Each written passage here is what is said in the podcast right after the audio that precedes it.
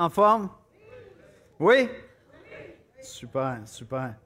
Ce matin, on poursuit notre série dans Philippiens. Je m'excuse, j'ai encore un petit chat dans la gorge. Euh, explorer la joie de son nom. Et je veux vous rappeler une prière de Paul dans le premier chapitre de, de la lettre aux Philippiens. Simplement vous relire quelques versets, les versets 9 à 11 de Philippiens 1. Parce que Paul va dans la direction de sa prière, dans le passage qu'on voit ensemble ce matin. Et ce que je demande dans mes prières, c'est que votre amour augmente de plus en plus en connaissance et en pleine intelligence pour le discernement des choses les meilleures, afin que vous soyez purs et irréprochables pour le jour de Christ, remplis du fruit de justice qui est par Jésus-Christ à la gloire et à la louange de Dieu. La prière de Paul, c'est que leur connaissance, leur amour grandisse en connaissance, qu'ils saisissent de plus en plus l'amour de Dieu pour eux, afin qu'ils aient maintenant un discernement, une maturité, même dans leur service d'adoration à la gloire de Dieu. Et ce matin, on va, voir un des passages les plus beaux de toute la Bible pour nous parler de Jésus. En fait, tous les exégètes, tous les théologiens s'entendent pour dire que les versets 6 à 11 du chapitre 2, c'est en réalité un poème ou un cantique, un hymne qui avait été écrit que les chrétiens pouvaient réciter ou chanter pour adorer Jésus-Christ. Donc c'est un très très beau passage. Puis ce qui est particulier dans ce passage-là, c'est qu'on a accès à la pensée de Jésus, à la pensée de Dieu le Fils, alors qu'il est en train d'accomplir l'œuvre du salut pour l'humanité. On va aller ensemble dans la prière, on va écouter la belle lecture, la, la lecture de ce très beau passage, puis on va explorer ensemble ce matin la joie de son nom. Seigneur Jésus, on vient dans ta présence pour t'adorer ce matin. Littéralement, on est assemblés pour adorer Jésus-Christ. Parce que tu es Dieu le Fils, Dieu incarné, Dieu fait être humain, fait homme. Seigneur, tu t'es dépouillé de cette forme que tu avais de Dieu et tu es devenu entièrement homme, Seigneur. Je prie, Père, de nous instruire parce que Paul veut nous enseigner à vivre autrement parce que nous t'adorons, parce que nous te connaissons. Seigneur, nous désirons à l'espoir être une Église qui est émerveillée par l'Évangile et qui se place au service de sa communauté c'est le texte par excellence pour grandir ce matin, Seigneur. Viens nous faire grandir dans ta parole par la puissance de ton esprit et que cette transformation, chacun d'entre nous, Seigneur, soit manifeste et évident pour les gens qui nous entourent. C'est en Jésus-Christ qu'on te prie. Amen. Amen. Alors, ce beau passage se trouve dans Philippiens 2, les versets 1 à 11, dans la nouvelle édition de Genève. Philippiens 2, 1 à 11. S'il y a donc quelque consolation en Christ, s'il y a quelque soulagement dans l'amour, s'il y a quelque communion d'esprit, s'il y a quelque compassion et quelque miséricorde, rendez ma joie parfaite, ayant un même sentiment, un même amour, une même âme, une même pensée. Ne faites rien par esprit de parti ou par vaine gloire, mais que l'humilité vous fasse regarder les autres comme étant au-dessus de vous-même, que chacun de vous, au lieu de considérer ses propres intérêts, considère aussi ceux des autres. Ayez en vous les sentiments qui étaient en Jésus-Christ.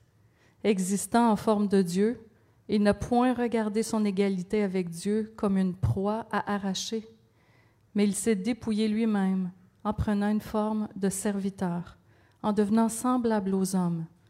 Et il a paru comme un vrai homme. Il s'est humilié lui-même, se rendant obéissant jusqu'à la mort, même jusqu'à la mort de la croix. C'est pourquoi aussi Dieu l'a souverainement élevé et lui a donné le nom qui est au-dessus de tout nom, afin qu'au nom de Jésus, tout genou fléchisse dans les cieux, sur la terre et sous la terre, et que toute langue confesse que Jésus-Christ est Seigneur à la gloire de Dieu le Père.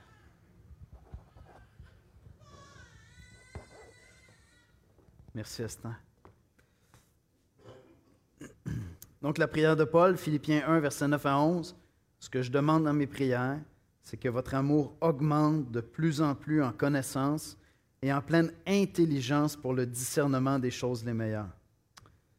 Vraiment, c'est un passage où on a accès à l'Esprit de Christ.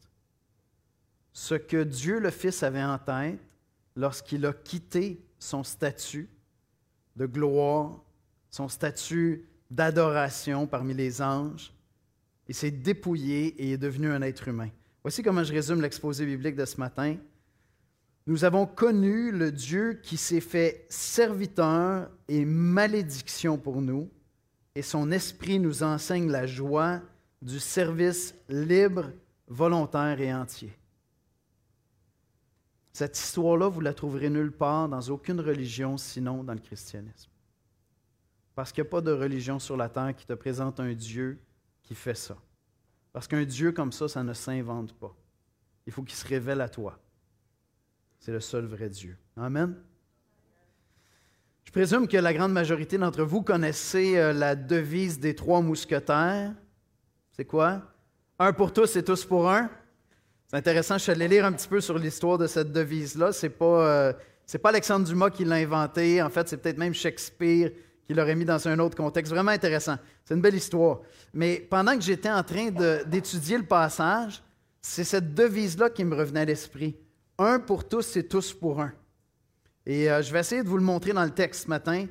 Le passage commence en disant S'il y a donc quelque consolation en Christ, s'il y a quelque soulagement dans l'amour, s'il y a quelque communion d'esprit, s'il y a quelque compassion, quelque miséricorde.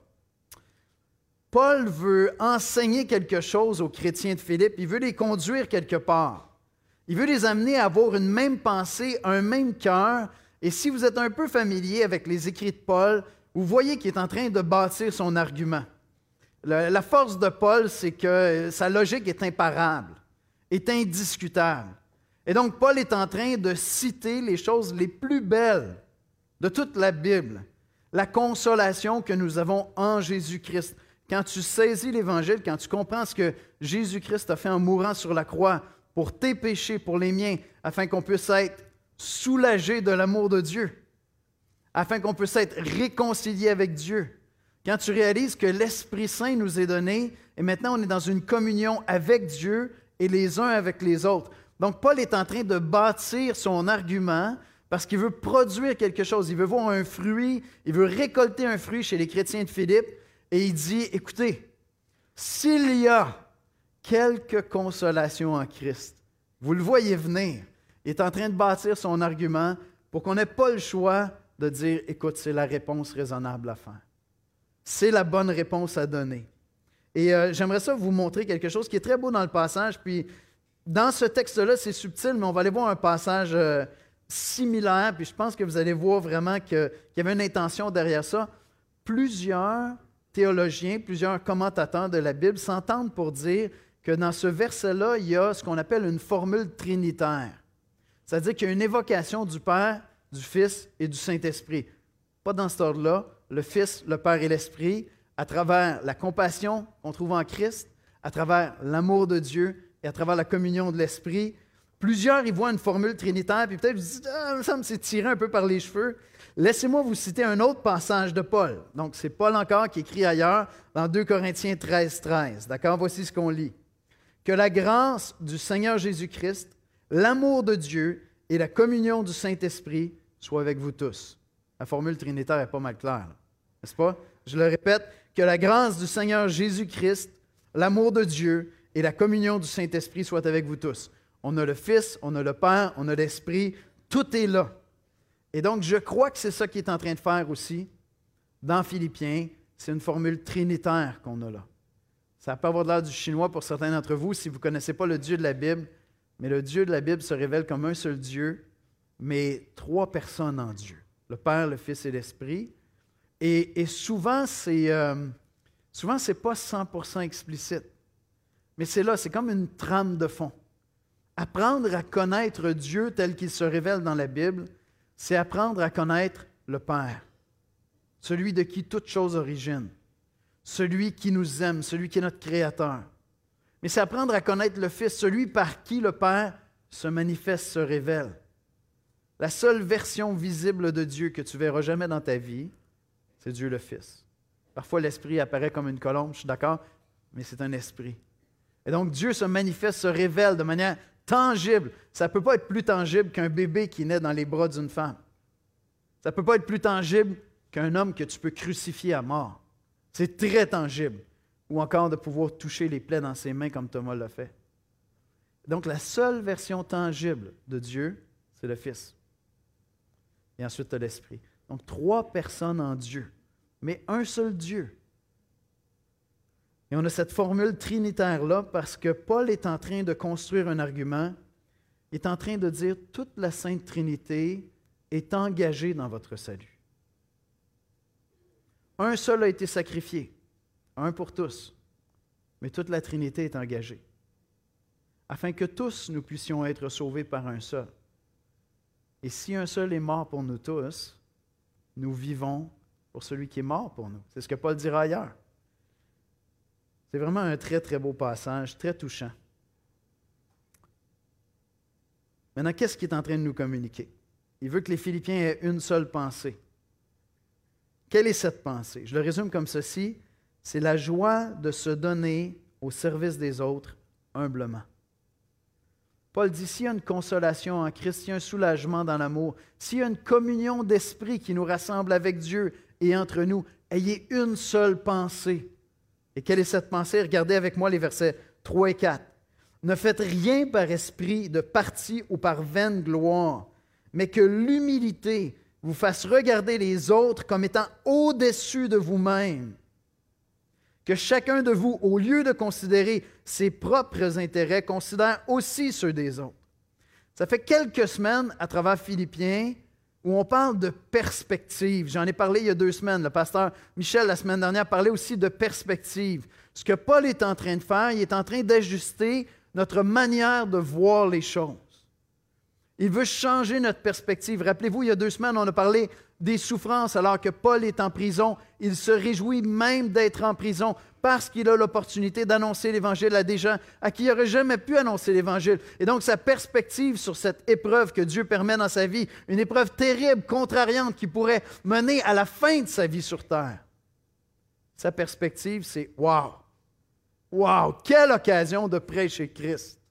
Ça, c'est sa perspective. Et donc, ça fait quelques semaines qu'on parle de perspective. Dieu nous appelle, encore une fois, à assurer que notre perspective est la bonne. Et là, la perspective qu'il nous donne ici, c'est regarder les autres comme étant au-dessus de vous-même. Si ça vous tente de vous faire critiquer cette semaine, là, au travail avec des collègues de travail ou avec des amis à l'école, faites juste glisser cette phrase-là. Hey, en passant, je réfléchis à ça cette semaine, puis moi, personnellement, je regarde les gens autour de moi comme étant au-dessus de moi. Je juste dire cette phrase-là, ça passe très, très bien en Occident. C'est comme, tu es vraiment quelqu'un d'intelligent, tu sais. Fais juste dire ça à tes amis. Hey, by the way, là, pour moi, là, vous êtes tout au-dessus de moi. C'est tellement contre-culturel comme vision des choses.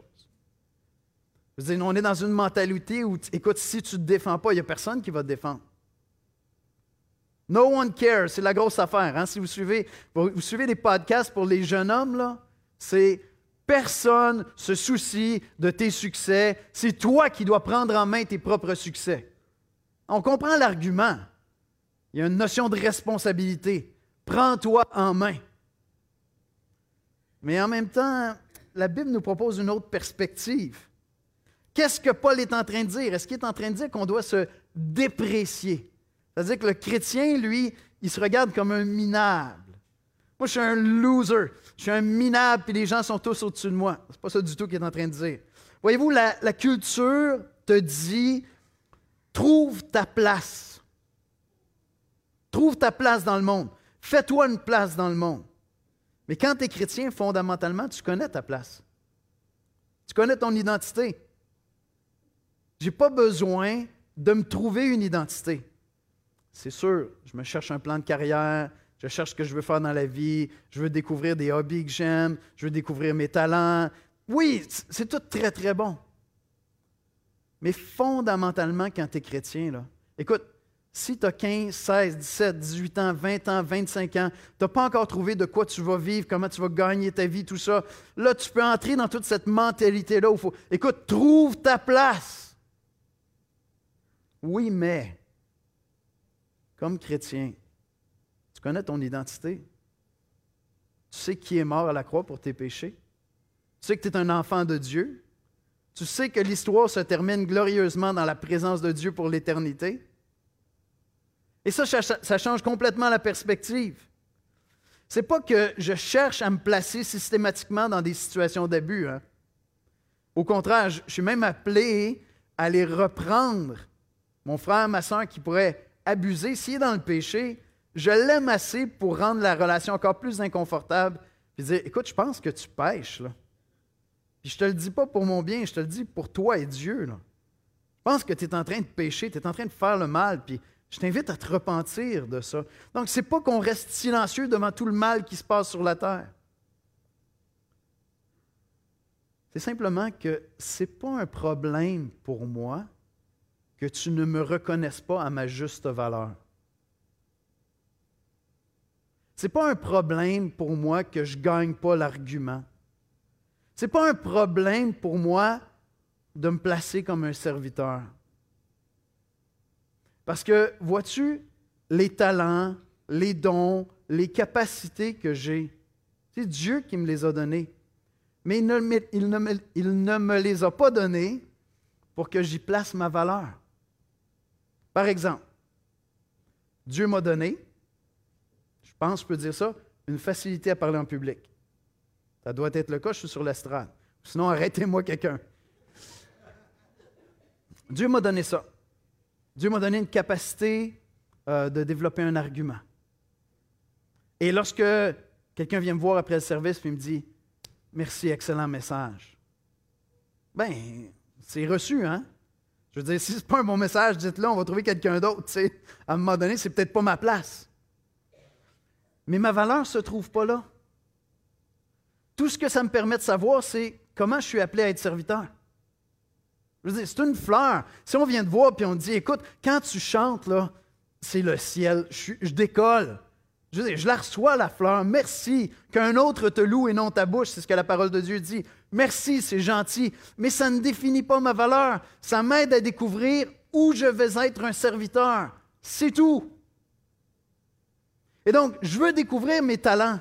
Je veux exceller dans mes compétences. Je veux, donner le meilleur de moi-même. Mais je n'ai pas besoin que les gens viennent me dire Waouh, tu es vraiment bon. Hey, tu es vraiment compétent pour définir ma valeur. Ma valeur se trouve ailleurs. J'ai été aimé de Dieu.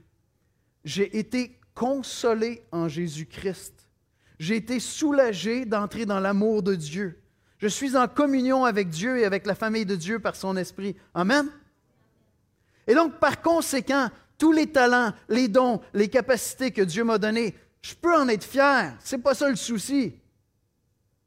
C'est que ce n'est pas ça qui définit ma valeur. Puis si tu dis, écoute, moi je te trouve bien ordinaire comme prédicateur, sais-tu quoi, on est deux, il n'y a pas de problème. Puis tu sais, je préfère écouter quelqu'un d'autre. Que Dieu te bénisse, il n'y a pas de problème. Dieu veut te faire grandir à travers quelqu'un d'autre. Je n'ai pas besoin qu'on me reconnaisse à ma valeur. Ce n'est pas important. Ça n'a aucune importance. Mes dons, mes talents sont utiles à découvrir, à exploiter au maximum pour savoir comment servir. C'est à ça que ça sert. Cherche-les, c'est quoi tes talents. Cherche, c'est quoi tes capacités. Parce que tu vas découvrir comment tu peux servir Dieu, comment tu peux servir ton prochain. Puis ensuite, investis-toi, développe-le au maximum. Mais quand quelqu'un ne reconnaît pas ton talent, quand quelqu'un ne reconnaît pas tes dons, quand quelqu'un ne reconnaît pas tes capacités, so what? C'est pas, pas que je m'en fous, c'est que ce n'est pas pertinent pour déterminer ma valeur. Il y avait un conflit dans l'église de, Philippe. On va le voir un petit peu plus loin dans, Philippiens 4. Il y avait un conflit entre deux femmes extrêmement influentes dans l'Église, qui étaient des femmes de qualité, très respectées par Paul. On lit dans Philippiens 4, verset 2, J'exhorte Évodie et Saint-Tiche, et j'exhorte Saint-Tiche à être d'un même sentiment dans le Seigneur. Paul va même demander à l'Église de les aider à se réconcilier. Il y avait un conflit. Parce qu'il y a des conflits qui surviennent entre les chrétiens. Il y a des conflits qui surviennent entre les chrétiens, puis on a un argument ensemble, puis on a un débat ensemble, puis on pense qu'il y a une chose qui est la bonne solution, et moi, je l'ai la bonne solution. On analyse un problème, il va y avoir des conséquences. Si on ne prend pas ma solution, il va y avoir des conséquences. Honnêtement, humblement, j'ai écouté ta solution, ça, it makes sense, mais ce n'est pas la bonne solution. C'est ça. Il y a des gens qui vont souffrir si on ne prend pas ma solution. Ça, là, c'est la moitié de nos conflits. Là. Quand, tu as des gens de bonne volonté qui veulent bien faire et qui ont des conflits, souvent, c'est ça la game. C'est qu'on a une perspective différente. Et là, je suis là, on discute ensemble tous les deux, on est en train de débattre ensemble, c'est quoi la bonne solution, qu'est-ce qu'on va faire pour élever les enfants dans la maison, pour prendre un choix sur notre budget, pour faire des dépenses dans une équipe de travail, au travail, ici dans l'Église, dans notre service chrétien. On a un débat ensemble, on a un désaccord ensemble, puis j'ai beau t'écouter, je suis certain que j'ai la meilleure solution. Ce n'est pas une question d'orgueil, il y a des gens qui vont souffrir. Quelle solution on va prendre?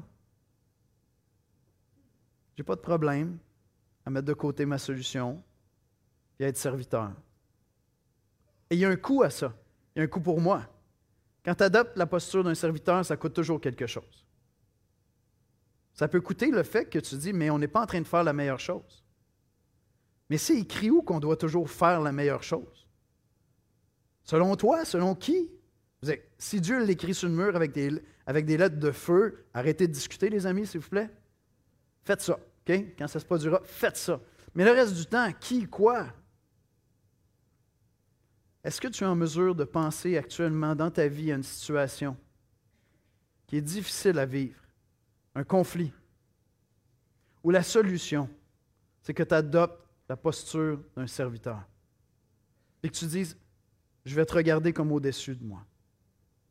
Je vais te servir. J'arrête de discuter et je le fais avec joie.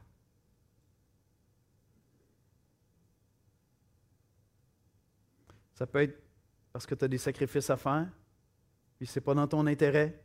Et Paul dit, considère l'intérêt de l'autre. Voyez-vous, si je ne suis pas apprécié à ma valeur, n'est pas quelque chose qui me déstabilise. Ça pourrait le faire. Mais plus je mature dans la foi, plus ça m'indiffère. La question, c'est juste, Seigneur, où veux-tu que je serve aujourd'hui? Et même là, on est capable, hein? Parce que l'on va dire, oui, mais justement, le Seigneur veut que je serve selon mes dons. Fait que tasse-toi. Je vais servir selon mes dons. Tasse-toi. Laisse-moi servir selon mes dons.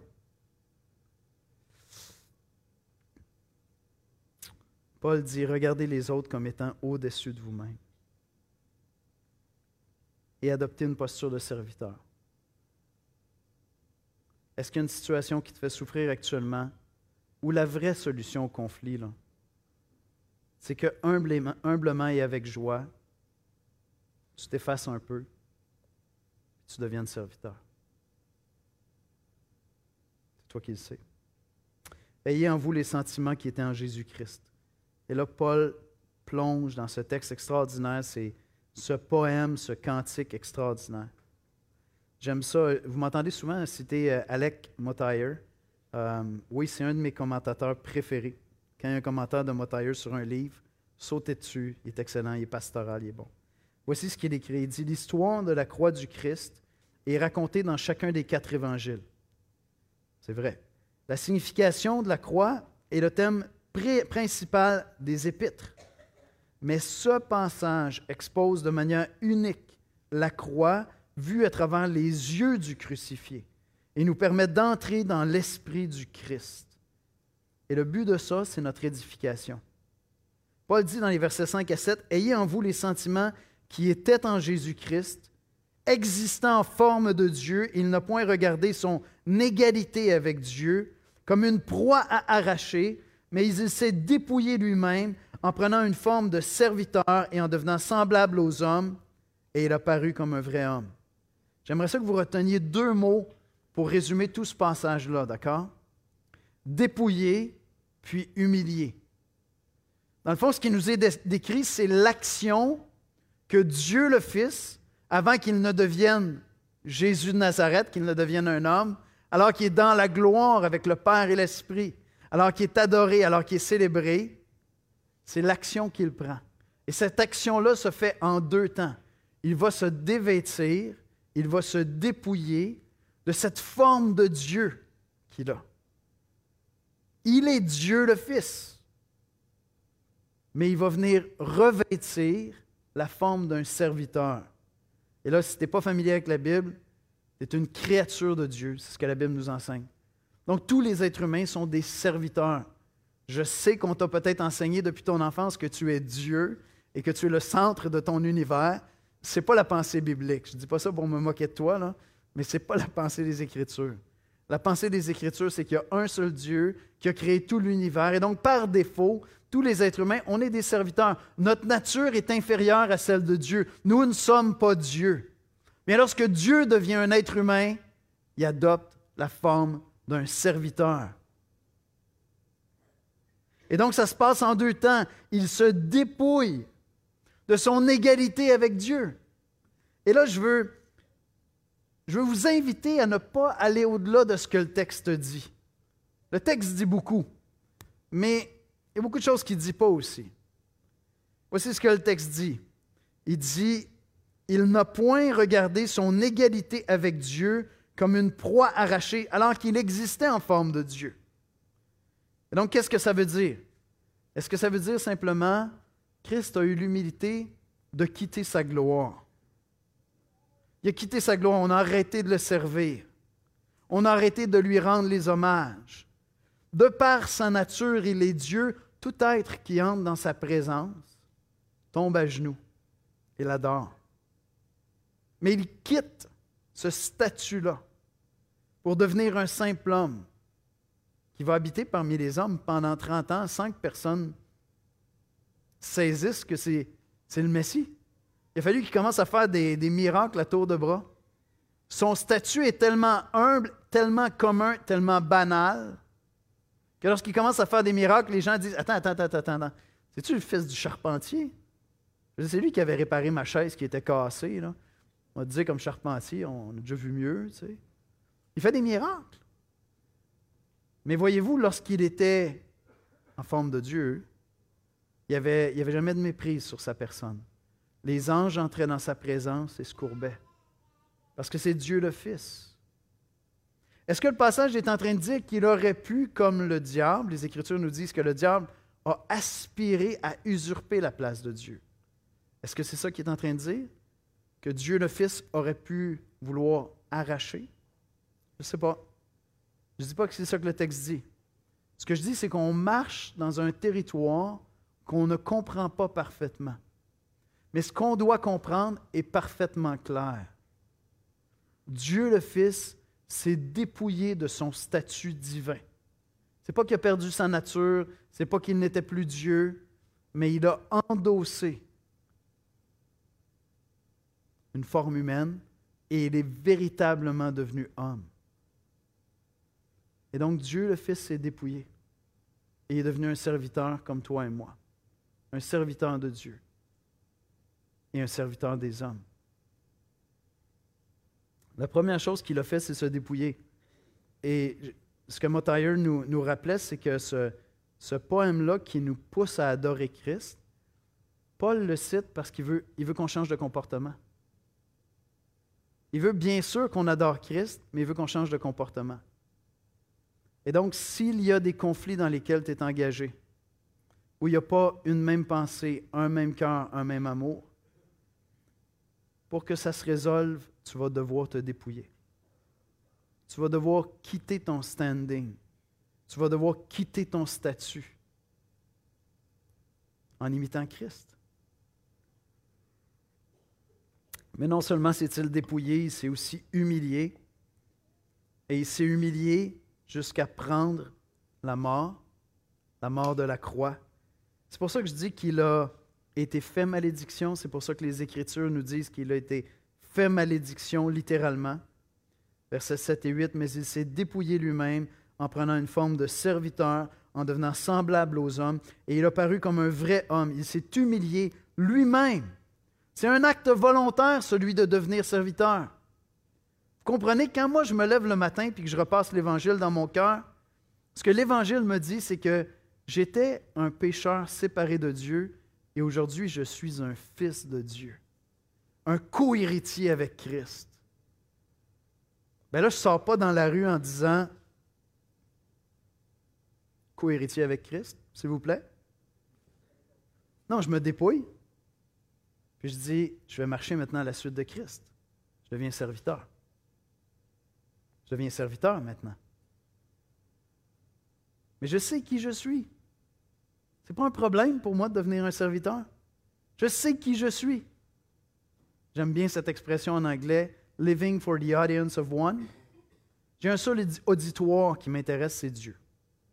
Le reste m'importe peu. Le reste m'importe peu. Et il s'est humilié jusqu'à la mort de la croix. Il s'est dévêtu de sa forme divine, il a revêtu une forme humaine.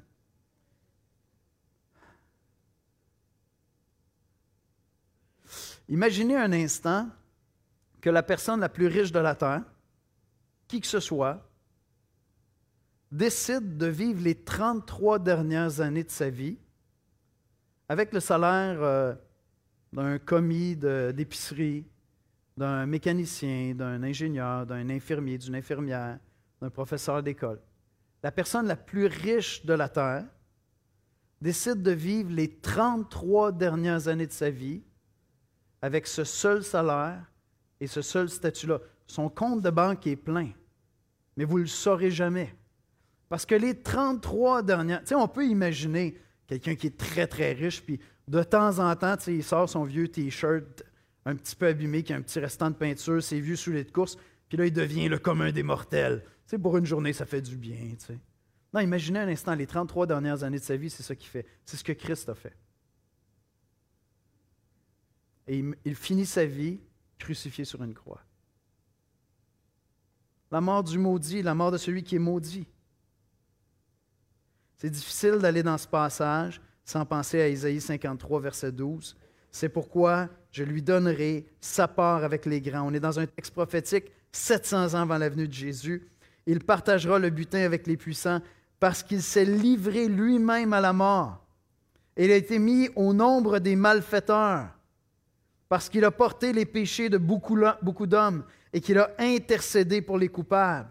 Voyez-vous, dans Galate, dans Galate, c'est l'apôtre Paul qui dit Christ nous a rachetés de la malédiction de la loi. La loi nous condamnait parce qu'elle démontre que nous sommes pécheurs, étant devenu malédiction pour nous. Car il est écrit maudit et quiconque est pendu au bois. Jésus s'est dépouillé. Il a quitté son ciel. Il s'est humilié en devenant un homme, mais il s'est humilié en étant fait malédiction à ta place et la mienne. Et Paul nous dit, Voici votre exemple. Ça, c'est votre modèle. Trouvez-moi un conflit qu'on ne pourra pas résoudre avec une attitude comme ça. Parce que Christ a résolu le conflit cosmique, vous comprenez? Il a résolu le conflit entre Dieu et tout le mal de l'univers avec cette attitude-là. Voyez-vous, un bon psychologue, ce qu'il va faire, c'est qu'il va t'écouter, euh, il va te manifester de la compréhension, mais il ne va pas prendre tes problèmes à ta place. Si c'est un bon psychologue, il n'essaiera pas de faire ça. En fait, s'il essaie de faire ça, sa carrière ne sera pas très longue, il va faire un burn-out. Tu lui donnes un an, il est fini. Il sait qu'il ne peut pas régler les problèmes à ta place, c'est toi qui dois les régler, tes problèmes. Ton psy ne peut pas prendre ta place. C'est ça la différence avec Jésus-Christ. Jésus-Christ a pris ta place. Il a pris ma place. Existant en tant que Dieu, avec toute la gloire de la divinité. Il est devenu un être humain comme toi et moi. Et il ne s'est pas arrêté là. Il est littéralement venu prendre notre place en donnant sa vie sur la croix pour le pardon de tes péchés et les miens, afin que nous soyons consolés, réconciliés avec Dieu, en communion avec Dieu par son Esprit qui habite en nous. Il n'y a aucun psychologue qui peut faire ça pour toi. Il est incapable de le faire. Voyez-vous, Jésus, c'est le médecin qui te convoque après ta prise de sang, qui dit Je dois te voir rapidement. Tu rentres dans son cabinet et il dit, en passant, tu avais un cancer, je l'ai pris sur moi. Jésus, c'est le policier qui t'arrête alors que tu viens de faire un crime, qui se passe les menottes et qui s'en va en prison à ta place. Jésus, c'est le mécanicien qui t'annonce que ta voiture ne peut pas être échappée du tout. C'est une perte totale qui prend ses clés de voiture et qui dit, tiens, voici ta nouvelle voiture. C'est ça, Jésus. Il prend notre place, littéralement. C'est notre modèle. Voyez-vous pourquoi Paul dit, Dieu l'a élevé et lui a donné le nom qui est au-dessus de tout nom. Et dans les cieux, ce qu'on va chanter pour l'éternité, c'est Jésus, Jésus. Littéralement. Parce que ça n'existe pas une histoire comme celle-là. On ne peut pas l'inventer. Dieu seul pouvait concevoir un plan aussi glorieux pour ton salut et le mien. Et ça, c'est ton sauveur. Si tu crois en lui, c'est ton sauveur, c'est le mien. C'est lui que je suis, c'est lui qui m'inspire jour après jour après jour. Jésus le médecin qui prend ton cancer, le policier qui va en prison à ta place, le mécanicien qui te donne sa voiture lorsqu'il t'apprend que ta voiture est une perte totale. Et je termine avec ceci. Ça nous conduit dans l'adoration du Seigneur serviteur. C'est pour ça que Dieu l'a élevé en lui donnant le nom qui est au-dessus de tout nom. Parce que Jésus a accompli ce qui était inconcevable, ce qui était inimaginable. Existant en forme de Dieu, il s'est dépouillé volontairement. Il s'est humilié en devenant un être humain et cette nature humaine-là, il l'a intégrée. Dieu le Fils et maintenant Dieu l'homme aussi. Et pour l'éternité, il nous a mariés. Il a embrassé notre nature humaine pour l'éternité. Et dans l'éternité, ce qu'on va faire, c'est qu'on va fléchir le genou pour l'adorer ensemble. Et tout le monde sur la terre va reconnaître qu'il est Dieu. Et je veux vous laisser avec une pensée. Je vais demander aux musiciens de venir me rejoindre à l'avant, s'il vous plaît. Euh,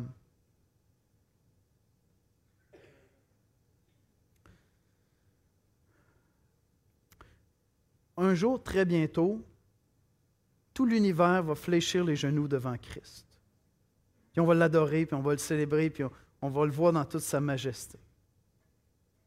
Mais maintenant, toi et moi, si nous sommes chrétiens, nous avons l'opportunité, nous avons le privilège de fléchir les genoux pour servir des gens que nous voyons. C'est ça l'idée de Jacques lorsque Jacques dit Comment tu fais pour dire que tu aimes Dieu si tu n'aimes pas ton frère que tu vois? L'opportunité que nous avons maintenant, toi et moi, lorsqu'on arrive dans des conflits, dans des difficultés, lorsqu'il y a un manque d'unité, d'amour, l'opportunité, le privilège que nous avons, c'est de fléchir les genoux pour devenir serviteurs, maintenant, des gens que nous voyons. Voyez-vous la vision de l'Église de l'Espoir? c'est d'être une Église qui est émerveillée par l'Évangile de Jésus-Christ. Parce qu'il est merveilleux, Jésus-Christ. Amen. Parce qu'il est merveilleux. On veut être une Église qui est émerveillée par l'Évangile de Jésus-Christ au service de sa communauté, parce que nous suivons le Seigneur serviteur. Et il y a un coût à payer pour servir. Il y a un prix à payer pour ça. Alors découvre tes dons, découvre tes talents, Découvre ce que tu as à donner. Mets pas ta valeur dans ça. Cherche-les pour découvrir comment tu es appelé à devenir serviteur. Dieu t'a donné des talents, des dons, des opportunités, des situations. On a même dit il y a deux semaines, des souffrances même, qui vont créer toutes sortes d'opportunités pour servir. découvre-les tes talents. T'es jeune, investis-toi là-dedans, fais des études, excelle là-dedans. Mais tu peux être médecin et les gens qui te côtoient peuvent dire Tu es vraiment quelqu'un d'extraordinairement serviable. Tu peux être premier ministre et les gens peuvent te dire Écoute, on voit bien que pour toi, les honneurs, ce n'est pas ça qui t'importe, c'est de servir, c'est de te donner. C'est quand même intéressant. Euh, Ryan Mulroney est décédé euh, cette semaine. J'écoutais les témoignages, puis on peut être d'accord, pas d'accord avec ses politiques. Il y a beaucoup de choses qui sortaient de bien du témoignage de cet homme-là. Puis une des choses qui m'a frappé dans ce qui était rappelé, c'est que devant les échecs peut-être de certains de ses plus gros projets, les plus importants dans sa carrière, lorsque la population se prononçait puis elle disait non, il disait j'ai entendu. C'est bien, je continue à vous servir. Alors découvre tes talents, découvre tes forces, découvre comment tu peux servir, mais embrasse la position et l'attitude d'un serviteur. Est-ce qu'il y a un conflit actuellement, un manque d'unité dans ta vie pour lequel, bien sûr, tu as la meilleure solution? Bien sûr, tu sais ce qu'il faudrait faire. Moi, c'est toujours le cas. J'ai toujours la meilleure solution. Et si on ne prend pas ma solution, ça va faire mal parce que je suis très sage. Est-ce que dans le fond, la vraie solution, c'est que tu décides d'adopter la posture de Christ? Te dépouiller, ça va coûter quelque chose, et devenir serviteur. On va prier ensemble. Seigneur Jésus, on vient dans ta présence pour t'adorer littéralement, c'est ce qu'on fait ce matin en prenant le repas du Seigneur, on vient t'adorer. Parce que ce que tu as fait est incomparable, Seigneur, c'est tout simplement glorieux, c'est merveilleux. Seigneur, c'est un mystère pour moi de comprendre, tu existais en forme de Dieu. Tu habitais toute la nature divine et sans jamais ne plus être Dieu, tu t'es humilié. Tu as obstrué, tu as caché presque toute ta gloire, Seigneur, pour devenir un serviteur, un être humain. Mais tu nous as servi jusqu'à devenir malédiction pour nos péchés, Seigneur. Seigneur, viens nous instruire. Ce, poème glorieux qui nous conduit dans l'adoration nous a été donné pour nous transformer profondément, pour que nous soyons à ton image, Jésus, serviteurs les uns des autres. Seigneur, je te prie, je te supplie, Seigneur, Viens nous transformer.